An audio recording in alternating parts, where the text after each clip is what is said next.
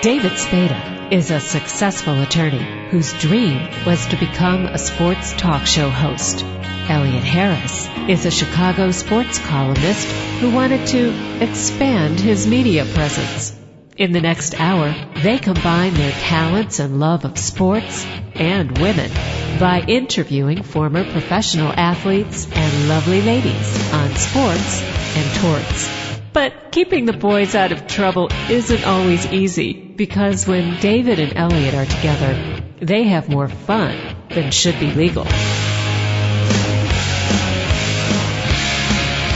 Welcome to another edition of Sports and Torts on TalkZone.com with David Spada and Elliot Harris. David and I are thrilled to have a uh, baseball Hall of Famer on this week's episode, a man who won more game in the 1970s, 186 of them, than anybody else, a man who spent 19 seasons, his entire career, with one team, Hall of Famer Jim Palmer.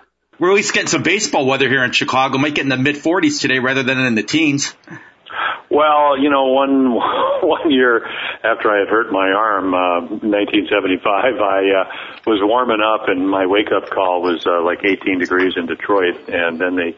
I was warming up down the right field line, and actually they they sang uh, two stanzas of the uh, of the national anthem, and I had to put my jacket on and then I started warming up again as the we started the uh, the top of the first inning, and Lee May hit a three run home run, and it got a lot warmer, and I ended up winning like something like eleven to nothing.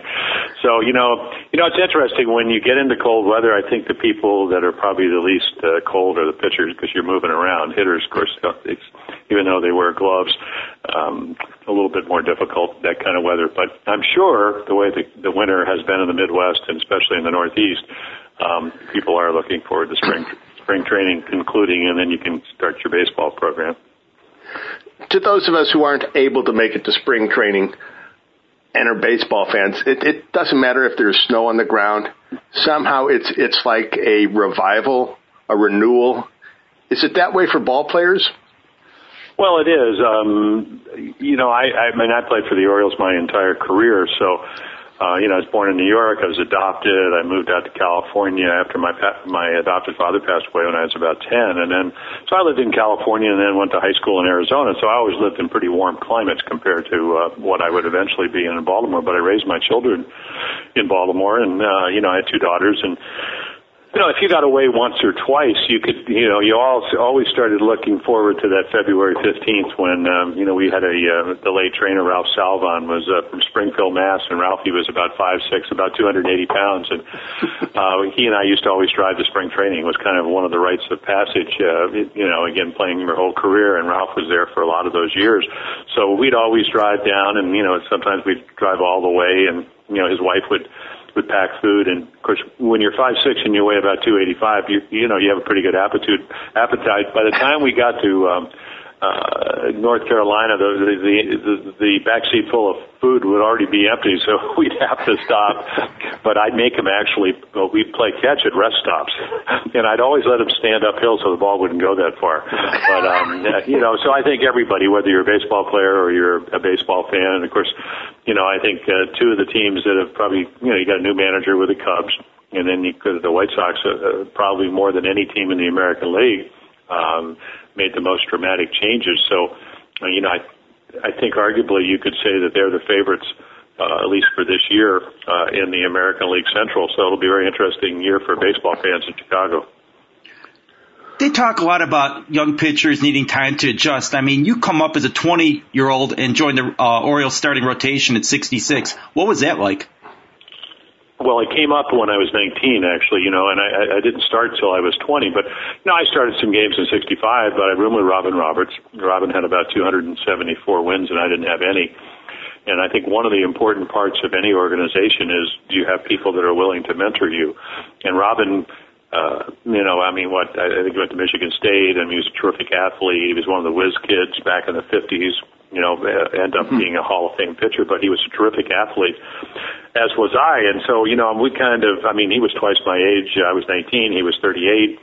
But I used to put him to sleep asking him questions. And then I sat in the bullpen. And if you go back and Um, you know, if you're a White Sox fan, uh, if, if you remember Sherm Lollar, he was a terrific catcher for a lot of great White Sox teams in the late, you know, in the 50s, and I think he played on that uh, World Series team 59 when the, uh, the White Sox went out and played the Dodgers uh, at the Coliseum, where I think they had 90,000 people for one of the games. But he was the bullpen co- uh, coach. I had Harvey Haddix, one of the great left-handers. You know, had pitched that what 11 or 12 inning perfect game until Adcock hit a three-run home run. We had Stu Miller, one of the great uh, changeup pitchers of all time. You know, I mean, I'd load the bases up and put him out there as good as other relievers I've seen, whether it's Rivera or Goose Gossage guys just couldn't time uh, Stu Miller's changeup. So, you know, learned a lot from him. Also out there was Charlie Lau, who would go on to be one of the great hitting instructors you know, for about 15 years in the major leagues. We had a guy, John Orsino, we had gotten from the from the Giants. He uh, he made a decision: Am I going to be the drummer for Frankie Valli in the Four Seasons, or am I going to play baseball? Big mistake. Should, should have stayed. And he was really a great guy, and he was that wasn't a bad catcher. He had, had an arm thing. So I mean, I was sitting out there. We had Eddie Fisher, the knuckleballer, in in 1966. Dick Hall, I think, walked nine in his whole career.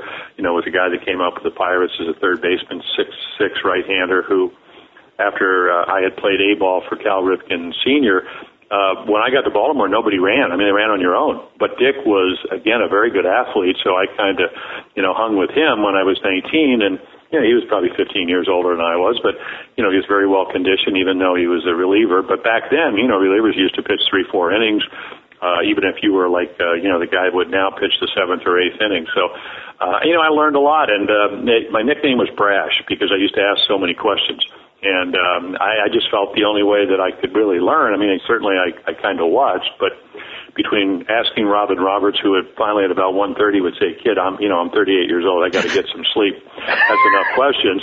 Uh, I think my first probably my first year in the major leagues was the most formidable because I'd come right out of A ball, and you know these guys really made the transition a lot easier. You were also a pretty good basketball player. UCLA offered you a scholarship, and and you decided to take fifty thousand dollars and play baseball instead. Well, that was one of the harder decisions I made. I, I got out, you know, when I got out of high school, I mean, you know, Arizona did not have great basketball, but we did have some schools that were pretty good, and I did lead the state in scoring. And you know, I had scholarships to Ohio State, uh, UCLA, Arizona State at the time. This was 1963. Actually, had a better basketball program um, than UCLA. They had played in the regionals and doubled them up at halftime, 42-21. So Ned Wulk was the coach there, and um, but when I got out of high school, I mean, I think the, the, the best offer I got was like twenty thousand dollars, and I really did want to.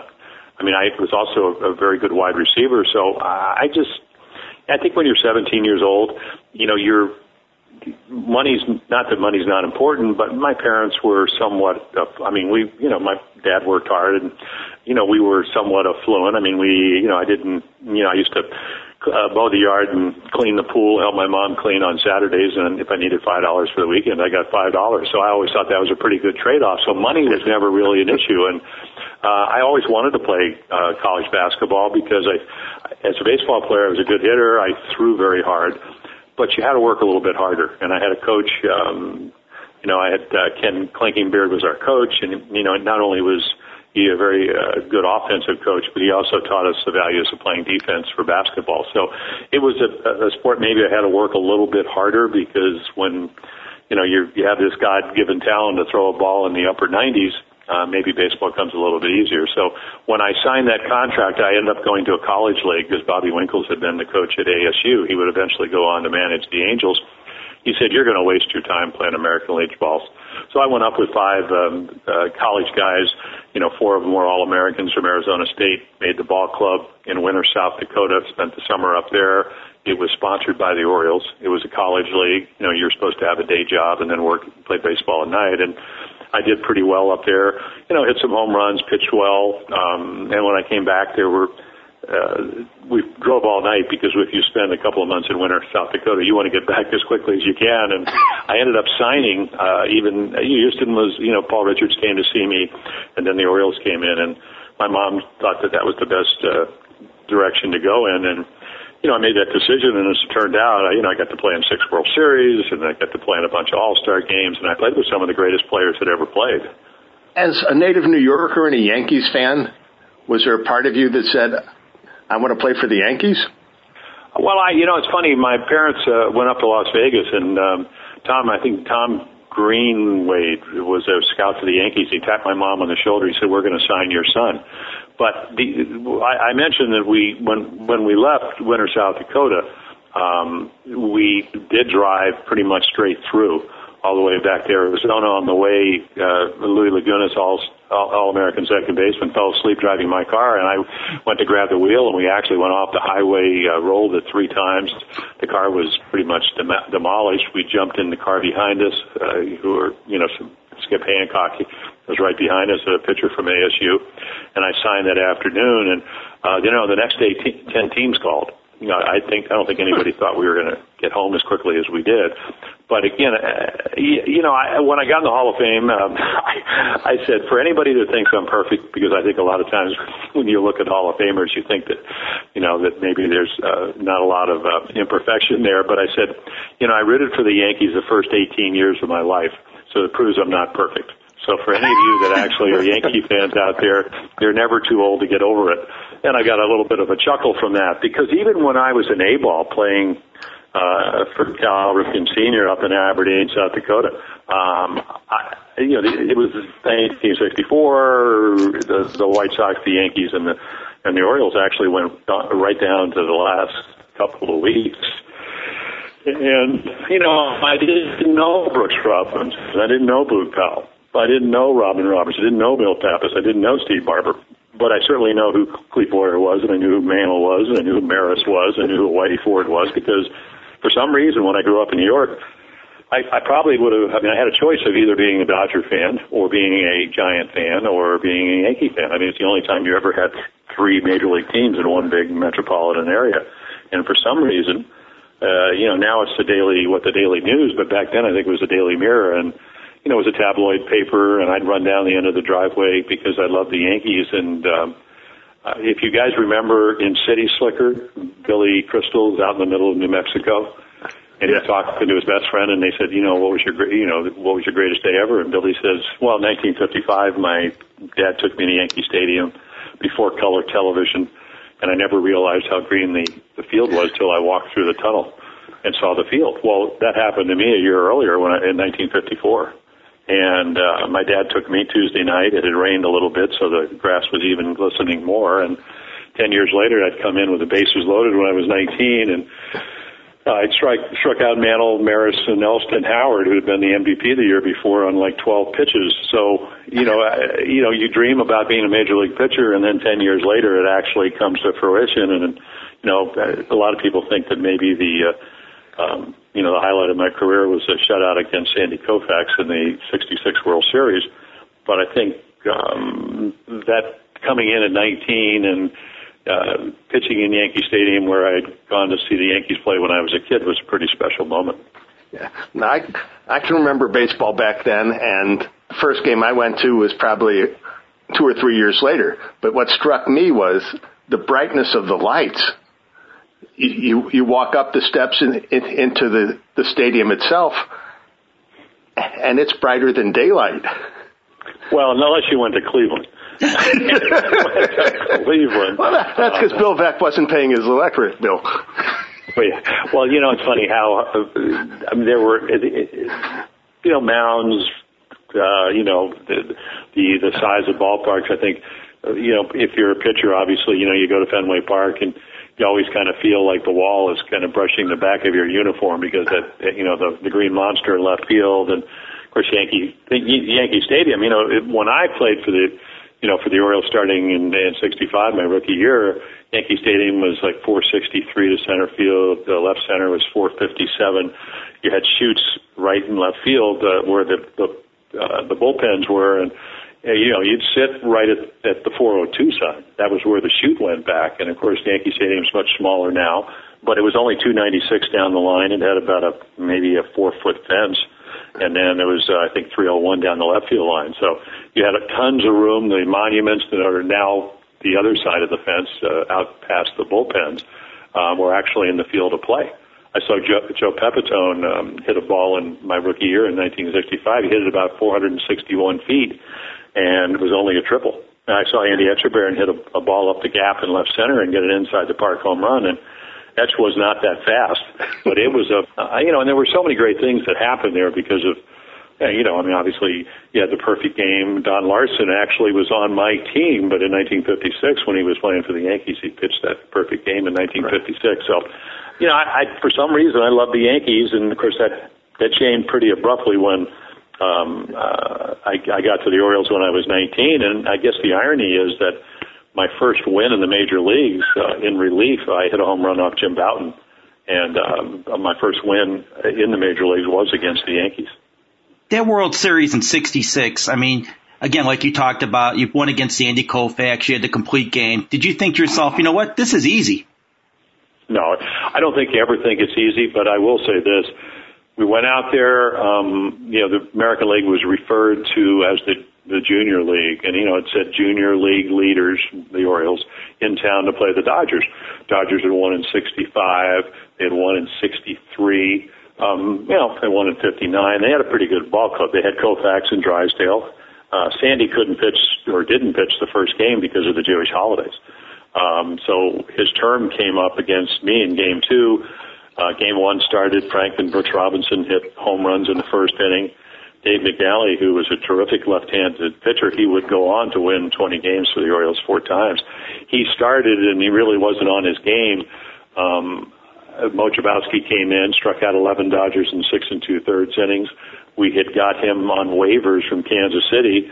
Um, you know, he pitched for the Cubs at one point and, you know, had a tr- tremendous arm and, uh, we paid $25,000 for Mo and he, you know, I'm 20 years old. I'm going to pitch against the, arguably one of the best pitchers in the history of the game, Sandy Koufax, even though his career was, you know, really six, seven years, but he was like a, I mean, a shooting star. I mean, you know, 25, 27 wins, uh, you know, ERAs under two runs a game.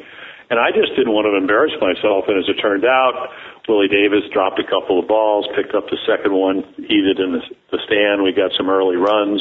Um, as it turned out, I ended up pitching my first shutout one six to nothing, and it was kind of a blur. I mean, you just go out there, and I think if whether you're 20 or you were 25 or you were 30, um, you, you know, when you're pitching against Koufax, you know you better pitch well, and it, as it turned out, I did. Um, I think the one thing about getting to the major leagues when you're early, it's no different than playing with the big boys when you're a kid. If you're a really good athlete, whether it's basketball or football or even baseball, you usually play with kids a little bit older and you try to figure out on the fly what you need to do. And I just went out there. I pitched well. Uh, then uh, Wally Bunker, who had been rookie pitcher of the year a couple of years earlier before he had some shoulder problems, uh, he won one to nothing back in uh, Baltimore. And then McNally came back and beat Drysdale. Frank Robinson uh, hit a home run in, in game four, and we won one to nothing. So the Dodgers never scored, I think, after inning number three in the first game of the World Series. And I mean, I agree with you guys. I walked out. I had turned 21 in the in the midst of that uh, of that World Series, and I did kind of comment to myself, not that it was easy, but you know, you kind of walk out and you're going. It's really hard to believe that in really a matter of six or seven days you've become world champions, and it never was that simple ever again. I mean, I won two other world championships, but um, you know, and then also lost another three, uh, you know, in, in seven games or five games to the Mets in '69. But uh, I don't think you ever think it's easy. I just think sometimes you kind of, um, you know, wonder if that really happened. And uh, it was really an amazing series for the Orioles, first time they'd ever been in the World Series. Now, a couple of guys who are happy about you beating the Dodgers in four games, as I understand it, were Frank Sinatra and Dean Martin, who had each bet a thousand dollars at forty to one. Well, that's what I heard. You know, Frankie Frankie Bertaina was a bonus kid out of San Francisco. you know, he's left-handed, and we used to, his nickname was Toys in the Attic because you know he had a lot of stuff going on in there. Um, but he knew Jilly, who was friends with Frank, in the next spring, 1967. We're all down in spring training, and he, you know, he had told us that, you know, Frank was going to appear at the Fontainebleau, and we did we want to come. Jilly was going to arrange it. Uh, I think Wally Bunker went. Uh, Dave McNally. Uh, we brought our wives and you know, we sat. We I could I actually met Frank after the show. I could have grabbed his ankle. We were sitting so close, and I think the reason was because he did he did did bet the Orioles, and um, you know we did win four in a row. Who would ever think that with Drysdale and Koufax pitching, even Claude Osteen, um, and uh, Frank was very happy about that. And I, you know what? It's it's funny. I, I mean, I was a Sinatra fan, and Nelson Riddle was the band order, and it was one of the more amazing nights of, uh, you know, what 20, 21 years old, and you're getting to see Frank Sinatra. And then I met him, and he was dating Mia Farrow at the time. Uh, and the one thing I noticed, Frank's hands were a little bit sweaty. He's probably nervous meeting me, but uh, other than that, it was a wonderful night. well, how was the change with the Orioles when you went from Bauer as manager to Earl Weaver? Well, I had hurt my shoulder, so I almost missed a year and a half, and Earl took over uh, at the All Star break in 1968, and uh, you know Hank was, you know Hank had played on all those great Yankee teams. I mean, he pretty much, um, you know, we had good coaching staff. Harry Brecheen was a pitching coach, and Gene Woodling, uh, who had played, you know, he was actually platooned with Hank uh, when the Yankees won all those World Championships for Casey Stengel and Ralph Houk, and um, you know, he let you play. I mean, you know, he. Um, uh, he was very simple, and and and Earl, you know, Earl had come through the minor leagues along with Cal Ripken and you know a lot of other guys, and you know we had a great minor league system, and Earl, you know, Earl knew the Oriole way, which is you know you're going to be fundamentally sound, and you know you root for each other, and we always had good players at not only the minor leagues but uh, eventually at the major league level, and you know, I mean, Earl made some pretty dramatic things. I mean, he, he took Don Buford, who was an infielder, put him in left field, and he would go on uh, in 69, 70, and 71 to be arguably the best leadoff hitter uh, offensively in, in baseball. I mean, you know, switch hitter, you know, anywhere from 18 to 20 home runs. He could steal some bases. Um, you know, we had Paul Blair with eight gold gloves in center. We had Frank Robinson on his way to the Hall of Fame in right. You know, Brooks Robinson played third, 16 straight gold gloves. Mark Belanger, who I had broken in at Aberdeen with Cal Senior, uh, he, you know, he would come up as uh, as a shortstop. He would win eight Gold Gloves. Davey Johnson, who went on to be a terrific manager, he he won four Gold Gloves, and after he left the Orioles, would go down and hit what 43 home runs for Atlanta. Boog Powell MVP in 70. We had Etchebarren and Hendricks behind the plate. Um, 70, we had three 20 game winners. 71, we had four 20 game winners. You know, Cal would, you know, Eddie Murray would come up, I think 77 uh, Cal Ripken in 81. Um, Earl was a very good manager, but he also played at the right time because, again, we just had a great organization. We had great continuity. And, uh, you know, Earl knew his stuff. I mean, he, you know, he wanted me to be perfect, and we kind of had one of those love-hate relationships uh, where I would listen to what he would second guess everybody, and then I'd know what he was saying when I was out of the mound. But, you know, if you think about having um, a relationship with a manager for, what, 12, 13 years, really 69 all the way through 80, 82. Um, if he puts the ball in your locker every fourth day, you got to like that type of manager. So we won a lot of games. You know, he could be difficult. Um, uh, you know, we got along. We used to play golf in the off season.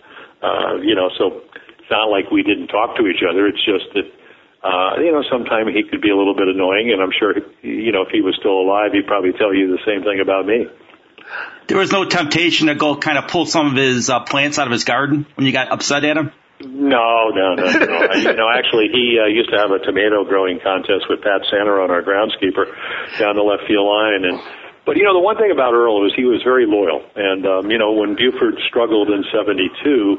Um, Earl would be driving to the ballpark and he'd made out a lineup and didn't, didn't have Don Buford or maybe it didn't have Merv Rettenmund. We had traded Frank Robinson Frank had gone, um, you know, out to, to the Dodgers for Doyle Alexander and a couple of other names that not too many people know, Bobby Bonner, Royle Stillman, Sergio uh, Robles, uh, you know, a catcher.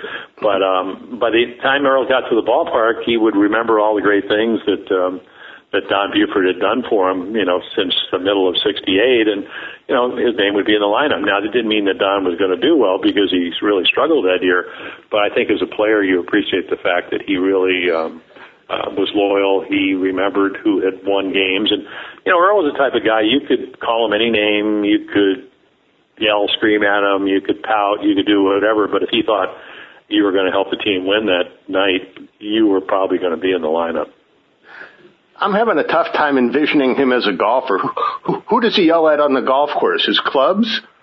Uh, well, I mean anybody. Uh, you know, Pat Santarone, our groundskeeper, we'd all play. We, you know, winter in Baltimore. I mean, it be, get pretty, uh, pretty cold, but you know, we'd play. I mean, if, if we, you know, we'd, I mean, I'm sure it's the same way in Chicago. We'd, we'd layer up and as long as you, you know, the greens weren't frozen and, um, uh, you know, we, we'd meet over at either Pine Ridge, which was a great public golf course, or Turf Valley, and we'd have eight guys and we'd play foursomes. And, but if you moved, if things weren't going well for Earl, you know, he'd yell at umpires in baseball and he would yell at the fellow golfers. You know, he, he, he, uh, he uh, kind of told Pat Santarone, who was going to, you know, he was waiting for him to hit because he, you know, Earl had a very unorthodox swing. I mean, he had a, you know, he would aim way left and hit this big fade.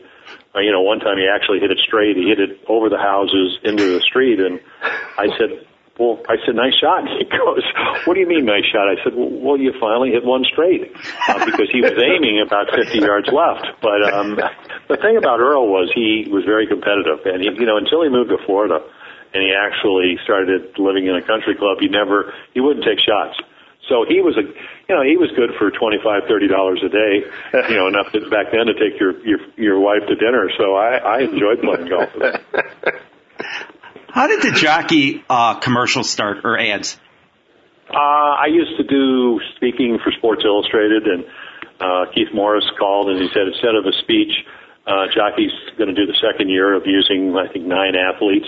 Would you be one of them? And I said, I said, how much does it pay? He said, more than a speech. I said, well, to get my clothes off, you're going to have to pay me more. It wasn't a whole lot, so I, I took the train up to Baltimore, uh, Baltimore to New York on the on the Metro liner, and you know, I think it was $35 round trip. I showed up on time. Um, you know, apparently jockey Bill Herman, who just passed away, was the director of advertising. Terrific guy. Uh, he asked, uh, he, you know, he, I got there on time. I looked good in the underwear. He asked me to come and speak at um, in one of their sales meetings. I did it the next year. I was the only guy from that group. I was again being one of nine. I was asked back. Then they kind of took a, a, a moratorium year where they did some generic advertising, and then Bill talked them in into me being the uh, you know the spokesperson for Jockey. And uh, to be honest, um, I didn't really think about the you know the you know I mean I always stayed in shape anyway. And you know the uh, Harold Krieger did the uh, photography. I saw the first ads they did in 1980, and I was amazed because the lighting was terrific. I said, "Is that really me?" And they really, ha- you know, back then I don't, you know, I don't think he had retouched them. So, you know, I was kind of flattered. It was a great way to send my kids to college without having to leave the Orioles. Um, I, you know, I think nowadays a lot of times you players will will go from one team to the other and forget that maybe the grass was greener where they left because of money. But you know, the jockey, uh, you know, and I ended up working him for 19 years. And again, you know, I worked with Bill Herman, and uh, you know, he used to always say, I used to say, well, you know, I work for you, and he said, no, no, we work together. So he was a great guy. We you know, not only did I do the ads, but I also did a lot of store appearances. So I got to meet baseball fans, and I think the one thing, if you look, Bill was very smart. He he understood that uh, most men's underwear is bought by women. So you get somebody right. that's non-threatening to men, you know, a baseball player, not a model, and then you get somebody that, you know, apparently when they did the test ads, I, you know, I I think Steve Garvey and I were the two guys. You know, I'm kind of a taller version of Steve um, they, the women thought that I looked good in the underwear, and that's how it pretty much that was the genesis of how it started. Did you did you have to work to stay in shape? Well, no, I think you. Well, of course. I mean, I, when I got um, got to the major leagues, in fact, when I went to Puerto Rico after when I hurt my arm in '60, the winter of '68, I probably weighed about 212, and I didn't really like the food. A lot of the food in Puerto Rico back then was frozen. I probably got into, you know, dropped from 212 to 194 and pretty much stayed that weight the rest of my uh, life. I always felt, and you know, because I played with uh, played for Cal Ripken uh, Senior when I was in A ball in Aberdeen, South Dakota, opening day about 39 degrees, and we had a meeting, and uh, you know, we're making 414 dollars and 14 cents after taxes. Basement, uh, getting three dollars a day meal money, 10 to 12 hour rides in the um, in the bus uh, on, on a bus going through North Dakota and South Dakota and up into Canada and Winnipeg, I would, um, you know, he said, never let anybody outwork you. So, you know, I learned at a very early age, uh, you know, Oriole baseball was about great work ethic and having fun and having a, a passion to get a little bit better. So I always thought the conditioning part of it was was fairly easy as uh, as long as you were willing to put in the work. And um, you know, again, I mean, you have, you know, I, we all have choices in life, and Uh, you know, some people get up every morning. I mean, like this morning, I, because I knew I was doing this show and I have a charity golf thing, I ended up going to the gym about 6:45. But I try to go every day, and it's it's I just try to put it as part of my life. And so, you know, even in you know, as I'm approaching 70, I still like to think that I'm in pretty good shape. What was it like when you went into the Hall of Fame? Well, you know, you don't. I mean, obviously, you know, it's an honor. I mean, back back then, there's probably, you know, now I think there's probably about 250 players. Um, yeah, I don't think you really know or, or understand the magnitude. Um, as it turned out, Joe Morgan and I got in in 1990. Uh, we were the two players that went in that year, and uh, we were rained out on that Sunday. So we actually had they, they always had the uh, dinner at the Otesaga Hotel, and on that particular night, I mean, you had Joe DiMaggio there, you had Stan Musial there, you had Ted Williams, you had Mickey Mantle, you had Bob Feller, you had Early Wynn, you, I mean, you, you Sandy Koufax, you had the, I mean, the greatest play, I mean, greatest players ever. I mean, the the players that I, um, you know, idolized or tried to emulate. Uh, so, at the dinner that night, now we weren't really inducted into the Hall of Fame yet, Joe and myself. Um, uh, they actually passed the microphone around, and Stan Musial had had some health issues, and you know, Ted Williams grabbed the microphone and talked about how great it was that Stan was finally back and he was feeling better and et cetera, et cetera. And, you know, everybody kind of talked. And then I think that's probably the first time that I realized what a special group. I mean, it's a kind of like a fraternity where, um, you, you know, you realize that, um, you know, yeah, I guess it's kind of validating that you had a pretty good career. But the other time you realize that you're in the same group with, with the Immortals. And um, I remember uh, Johnny Mize's wife used to always say, people would ask her, uh, you know, what's it like to be married to a living legend? And she gets, she said, I become nauseous. I've heard that so much.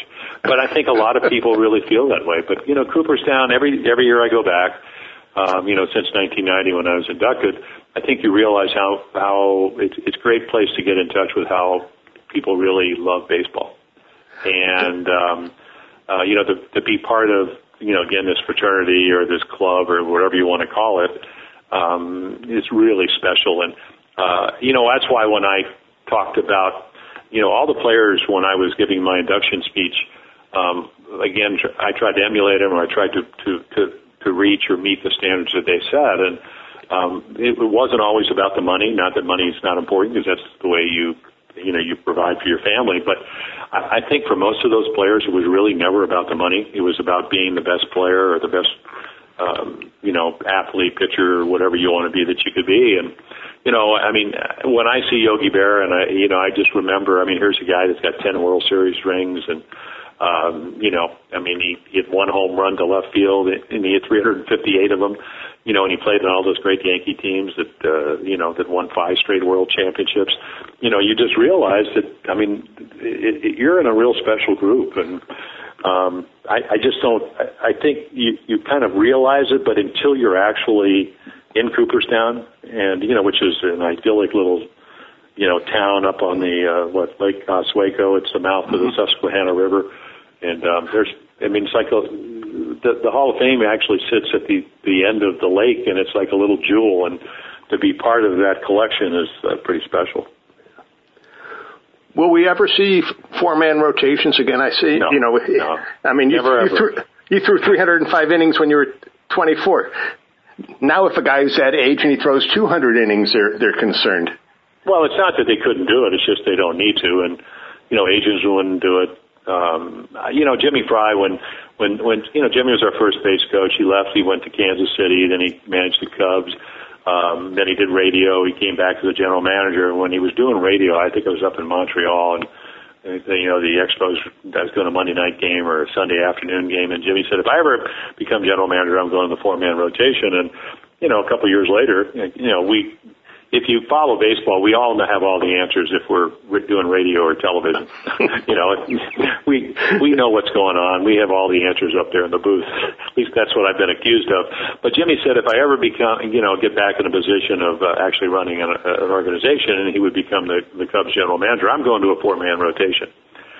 And I'm still waiting. now, obviously, he's not the general manager. He's retired playing golf in Maryland and and and, and Florida. But you know, it's just I think it's something that you know, I mean, is it easier to find four pitchers than five? Yes. Uh, you know, is pitching feel and touch? Yes. Um, but you know, Tom House, there are certain physiologists that said your arm can't uh, uh, recover in four days. Well, ask Gibson, ask Co- well, right. Koufax. You know, Seaver, the Mets pitched on a five-man rotation, but ask Gaylord Perry. You know, ask Ferguson Jenkins. I mean, you know, we all know it can happen. It's just, you know, again, if you pay more for less, and that's what they're doing, then you're going to get less. And you know, I look at your stats, and some of these years you're averaging about close to eight innings a start, and I'm thinking. Nowadays, if you were pitching, you'd probably average about seven tops, and then they'd bring in the the specialist to finish up, unless you had a, a perfect game or something. Going. Well, don't get me wrong. I mean, if if if if, if I had, I mean, we had some pretty good closers. Tippy Martinez comes to mind. I mean, Tim Stoddard, they would share the role. You know, and Tippy was, you know, if he did pitch for five or six straight, or in five or six straight games, which Weaver would do every once in a while, um, I'd be very happy to to give the ball to Tippy or give it to Mariano or to give it to Stu Miller. It's just not the way the game was. And, you know, Earl Weaver used to have a very simple philosophy, whether it was me or Cuellar or McNally or, you know, even Dobson. He said, if I think you're better than the guy out there, why would I bring them in? So I think right now the way the game's evolved, it's not that guys can't pitch more. I mean, you know, you have the, you know, you have the Clayton Kershaws of the world that, you know, are so good that, and he does play in the National League. I mean, I, I'm sure he'd figure it out if he played with the DH. But you know, you can work your way through a National League lineup if you have his kind of talent and you're as smart as he is, and right. you know you have his ability, and um, you know you can you you can pitch seven and eight, you know seven and a third, seven and two thirds. But uh, you know the Orioles. I mean, one of their mantras for for 2015 is, you know, instead of getting maybe 17 outs, which is you know maybe a little bit less than six innings, let's get close to seven innings, and you know they have a good bullpen and so I think most teams, and if you if you looked at what went on with Kansas City, uh, you know, who swept the Orioles, uh, they beat them uh, four straight, but only outscoring them by six runs. It was really all about the back end of their bullpen. Um, you know, they just have a terrific bullpen in Kansas City, very good defensive club, don't strike out a lot. The last two games were two to one, two to one. So, you know, I think the Orioles felt in 2014 kind of like what the Yankees felt, or the uh, Dodgers felt like in and 66. Sometimes it's hard to score, and you know the back end of your bullpen nowadays. You know, you, the average fastball has gone up a mile per hour, so the average fastball is like 92.5, and then if you end up getting, uh, you know, into the back end of Kansas City's, those guys, you know, Wade Davis was throwing 97, 98, you know, um, you know, Holland, you know, closer has a slider that looks like a splitter that goes straight down. Uh, you know, uh, what Herrera throws close to 100. So the game was over. I mean, it's kind of like playing the Yankees in my era. If the Yankees had a lead, they'd bring in Gossage to pitch the seventh, eighth, and ninth. Right. And uh, so, you know, that's the philosophy. And, uh, you know, again, it's not that pitchers can't pitch more. It's just not that they're not asked to do that. So when's the jockey comeback? There is no jockey comeback. but I do still have some, so I have a garage sale once a year. autographed or otherwise. Well, I can, you know, I'm very flexible when it comes to that. All right, hope you enjoyed that interview. I'd like to thank our guest, Hall of Fame pitcher Jim Palmer of the Baltimore Orioles, and our Hall of Fame executive producer, Dave Olson. You're listening to Sports and Torts on TalkZone.com. Tune in again next time.